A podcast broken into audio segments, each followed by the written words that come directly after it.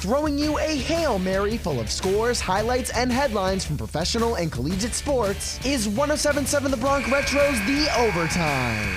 This is the overtime. I'm your host, Jake Serrano. In college football, the Georgia Bulldogs dominated the national championship over TCU 65 7 to win the title for the second consecutive year.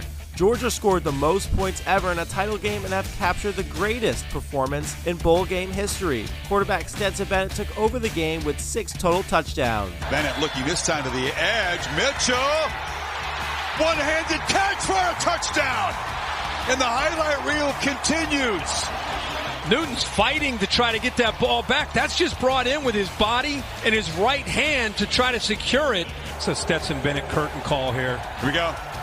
Bennett caps a career that began with no scholarship offer at Georgia. He'll leave with a legacy unlike anybody else at this school. Audio provided by the ESPN's College Football YouTube channel. In the NBA, Nets star Kevin Durant suffered an MCL sprain and will be out for at least two weeks, and then will be reevaluated. Last season, Durant missed six weeks with a left MCL sprain. In the MLB, 19 days after an agreement and the Mets and Carlos Correa are still in a standstill after Correa was reported to have a medical concern.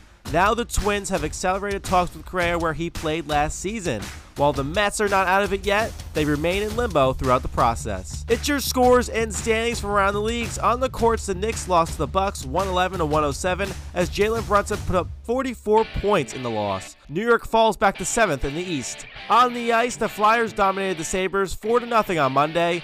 Philly is now 6 and 4 in their last 10 games. Over on the turf, big news for Damar Hamlin as he was released from the hospital and will return back to Buffalo. Hamlin went into cardiac arrest nearly 8 days ago. Bill Belichick said on Monday he has plans to return for his 24th season as New England Patriots head coach. Belichick will be 71 in April.